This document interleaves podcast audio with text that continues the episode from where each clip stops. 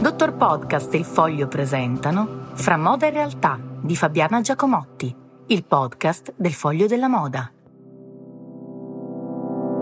Buongiorno, siamo stati tutti talmente impegnati in questi giorni fra la crisi di governo, le battaglie fra gli opposti schieramenti in vista delle elezioni del 25 settembre e le notizie dal fronte dell'aggressione russa all'Ucraina da non esserci accorti che, nonostante appunto la crisi di governo e qualche iniziale notizia controversa, anche quest'anno il Presidente della Repubblica Sergio Mattarella ha tenuto la cerimonia del ventaglio. Oggi parliamo di ventagli. È stata una cosa veloce, il ventaglio è, che gli hanno regalato è mh, mm, parecchio brutto, nonostante l'impianto simbolico a tesserine voglia evidentemente dire o raccontare qualcosa che va appunto alle origini di questa cerimonia.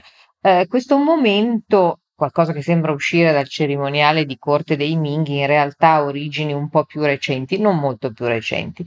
Nel 1893, infatti, il presidente eh, dell'Associazione Stampa Parlamentare consegnò un ventaglio di carta con le firme di tutti i giornalisti della tribuna, loro erano solo uomini, al presidente della Camera Giuseppe Zanardelli in segno di pacificazione, ma anche come gesto di cortesia. Anche il 1893 fu un'estate molto calda e la tribuna, insieme con un'aula, allora si teneva l'assemblea eh, in un luogo di fortuna, diciamo un po' così, all'interno eh, del cortile di Montecitorio, quindi freddissimo d'inverno e caldissimo d'estate.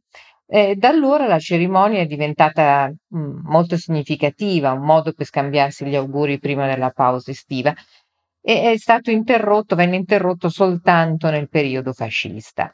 E negli anni si è esteso anche al Presidente del Senato della Repubblica. Il primo a riceverlo fu eh, il gran vanitoso Oscar Luigi Scalfaro, che per un breve periodo, nel 92, fu Presidente della Camera, diventò Presidente della Repubblica il 28 di maggio, quindi rischiava di non riceverlo.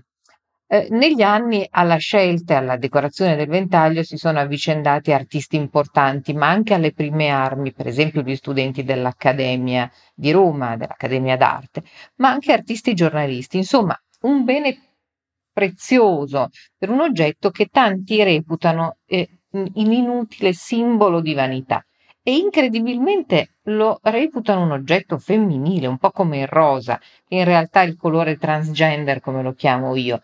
Eh, il ventaglio nasce oggetto di potere maschile cerimoniale in Egitto e venne introdotto in via definitiva in Europa nel Rinascimento. In Francia eh, da Caterina de' Medici eh, lo amava moltissimo Elisabetta I. Ecco, a lungo, e qui siamo di nuovo alla cerimonia del ventaglio, venne usato come strumento di propaganda politica, soprattutto durante la Rivoluzione francese, per trasmettere dei messaggi no? nelle, nelle pieghe. Eh, anche perché ci sono appunto ventagli che sono come ventole rigide, ma tantissimi sono eh, eh, piegati, pieghettati, che è una formula inventata non a caso in Giappone molti secoli fa, pare ispirandosi all'apertura alare dei pipistrelli. Ecco, ehm, quindi non, non c'è eh, da stupirsi che in quest'estate caldissima lo usino stilisti come Alessandro Michele lo abbiamo visto di recente al Victorian Albert Museum con un bellissimo ventaglio grande, decorato, eh, molto importante, un bellissimo oggetto. E lo usano anche quasi tutti i PR, eh, molti romani. Eh, non è che l'uomo debba crollare sotto il caldo, stramazzare come una guardia della regina impettito.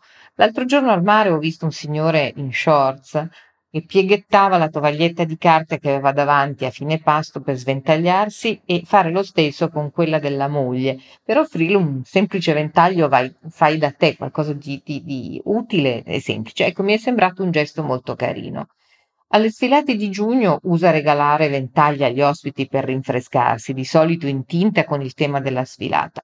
Ecco, non starò qui a farvi la storia del ventaglio perché potete trovarla facilmente su Wikipedia, insieme con tutto il linguaggio che caratterizzò il ventaglio nel XVIII secolo in Occidente, chiuso o aperto. Ecco, però ehm, sarà ora, come si dice, di sdoganare il ventaglio, anzi di riportarlo alle origini è un oggetto che va bene per tutti. Non sembrate effeminati se lo usate.